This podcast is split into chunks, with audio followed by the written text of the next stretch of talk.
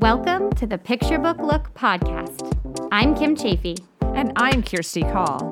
Together we'll share some of our favorite picture books and chat with their creators to explore the journey from story idea to bookshelf. We'd love you to join us as we take a picture book look. We have so much love for the twelve by twelve Picture Book Writing Challenge. twelve by twelve changed my writing life. I not only started writing more, but I also connected with other writers and got my agent because of twelve by twelve. The private forum is a place where you can get feedback on your manuscripts and your pitches. The monthly webinars give you insight into the industry, and the support and motivation that you receive as a member is unmatched.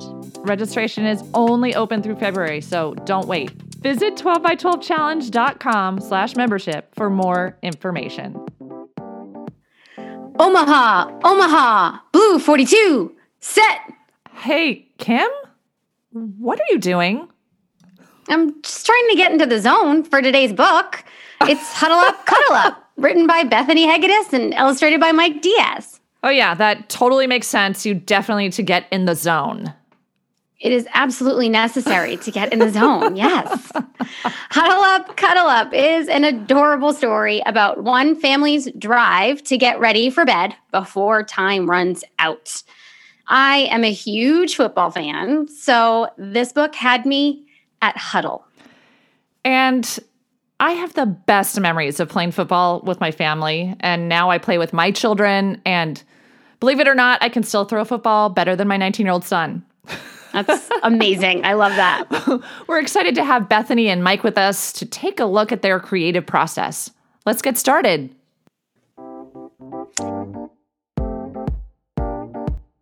Bethany, we'll start with you. I am a huge football fan, so I'm so glad that you wrote this story. Can you tell us how you came up with the idea?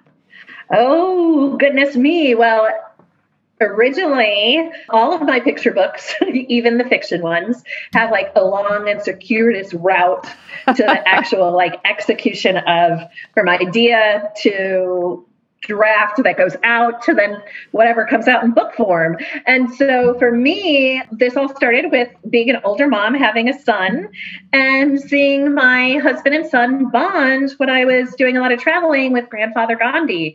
And I really wanted like a bedtime book that would celebrate dads and the connection to the kids in a loving way. And I set about writing a baseball book. Okay. Oh. And, and that was just because my son, you know, in that like one year phase, they reach up and touch your face, you know, and kind of reach out and touch you. And I was thinking of the parent being home based. Oh, and that's so sweet. That's sweet. So the base being home based. And I was trying to write a baseball book, and I sent it to my agent, and she grew up in a baseball family. And so she wrote, well, you know, I like this idea and I like this and this and this, but Mm, I grew up in a baseball family and you didn't, did you? Oh. I grew up in a football family. And so that had me start to think about football and my childhood, my dad's love of the Chicago Bears. I was like, oh, what's football but like a battle of the wills? And what in a child's life is like a battle of the wills? Bedtime. Yeah. It's a battle of the wills. And it kind of started there and went out kind of as the parents against the kids in draft form, the early risers versus the up all nighters. And then when it got contracted, our editor, Tamar Brazis at Penguin Viking, who also happened to live in the Chicago area and remembered being a Bears fan and the Super Bowl shuffle, she was like, how can we have it be, you know, like more family joyous, like football is really like a family kind of celebration. People gather to watch the game. And she said, I love the idea of football. Let's just kind of skew it in this way. I really love what you did with that. Yeah. And that's when we realized like we can run the plays and we can do the bedtime countdown. And the adversary then is like just the bedtime clock versus it being the parents against the kids. Thank you, Bethany. I love that. It's so interesting to learn about the origins of a book. Mike, what made you say yes to working on this project? I started such an obvious choice, this project. There's no way I could say no to it. The manuscript was so full of life. A lot of the projects I've worked on have been graphic novels and biographies. So with those, there's a lot of restrictions. There's so much fun to work on, but there's restrictions everywhere. This one is just open field.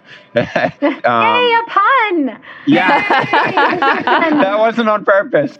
We have a, at the time, they were three and five. And creative bedtimes were very much a thing in our household. And actually, it's funny you talking about switching the adversary to the timer, because we've almost done that in the house. And that's made such a difference. We put timers on for everything. And the kids hate to lose. So we're working together towards the timer rather than working against each other. Oh, I love that. Smart. So, Bethany, you gave us a look into the writing process a little bit already. Yeah. But I'm wondering if you could give us a little bit more. You know, we had bonded. Tamar had been to the writing barn and I got to know her a little bit. And that's how I heard she grew up in the same area as I did. And so we talked about football while she was here. And so afterwards, I let my agent know, hey, it had been out for a while. I just hadn't found the right spot yet. And my agent was like, I really think this is going to hit. We just need to find the right person. And we didn't know who that would be. And I was like, hmm, Tamar might be the right person. And so she said, you know, like, let's have it be, you know, about the family and getting ready. And everybody's kind of on the same team and the rituals at that time.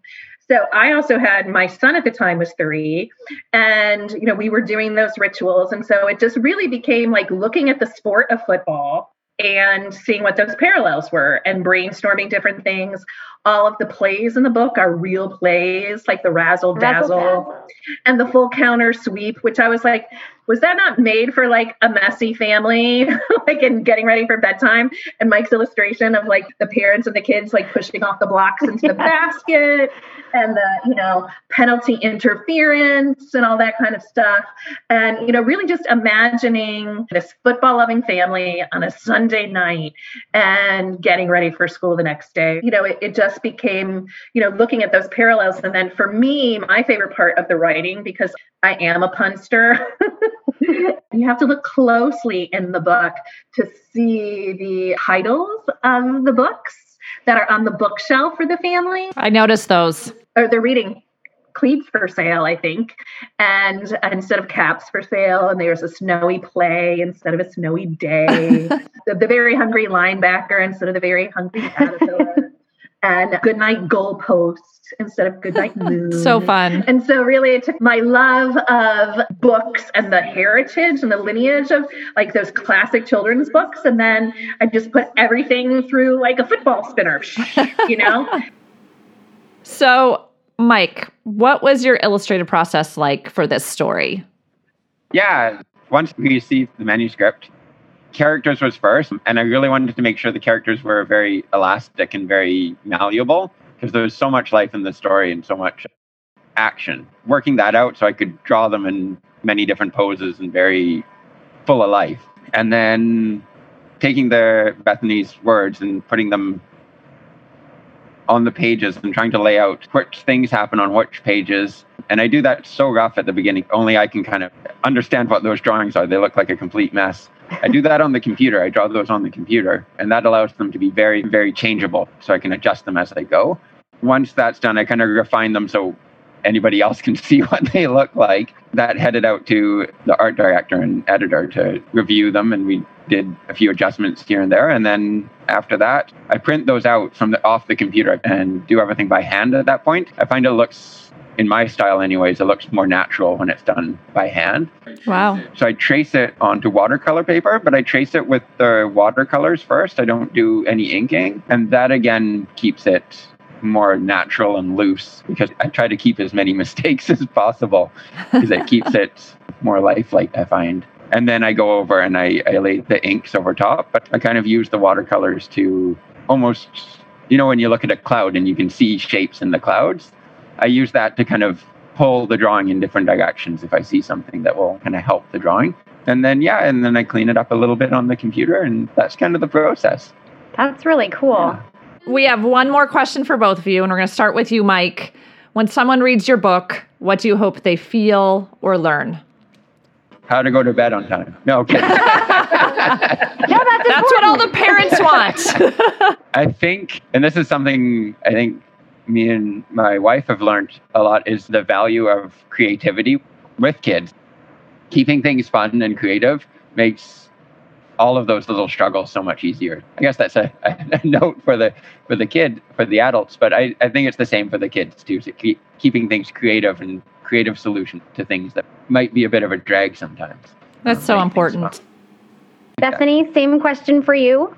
When someone reads Huddle Up, Cuddle Up, what do you hope they feel or learn? You guys, you don't understand what it was like to actually have a book to read to my son, who's five now. And when we first went through it, he started to repeat after me, like re- oh, repeating so the, the instructions, like Sunday night, football night. So he would like parrot after me. And then the first time he on his own said penalty interference. So who knew that interference was going to be a vocabulary word for my little guy? But he kind of like muddled it up and he was like penalty interference. And he just loved it. And for us, it's like, it's still like he picks out the book, and it just, for all readers, what I want them to have is when they read Huddle Up, Cuddle Up is the love of a story time out. That the ritual of bedtime and the ritual of bedtime reading and the ritual of family is messy and chaotic and in this COVID weird as it is right now, that we all get to like have that love and bring that love into our hearts. And that's what I think a good book does. And it makes you go to bed with a smile on your face. And I think we need more of those these days. I have one bonus question. Do you guys actually do this when you're putting your kids to bed, either or both of you? Do you kind of use the book as a template for bedtime rowdiness? I don't think we've specifically done football theme, but we definitely have themes. Right now it's Christmas. We have the Christmas lights in the room that come on. Oh, I love that. At story time.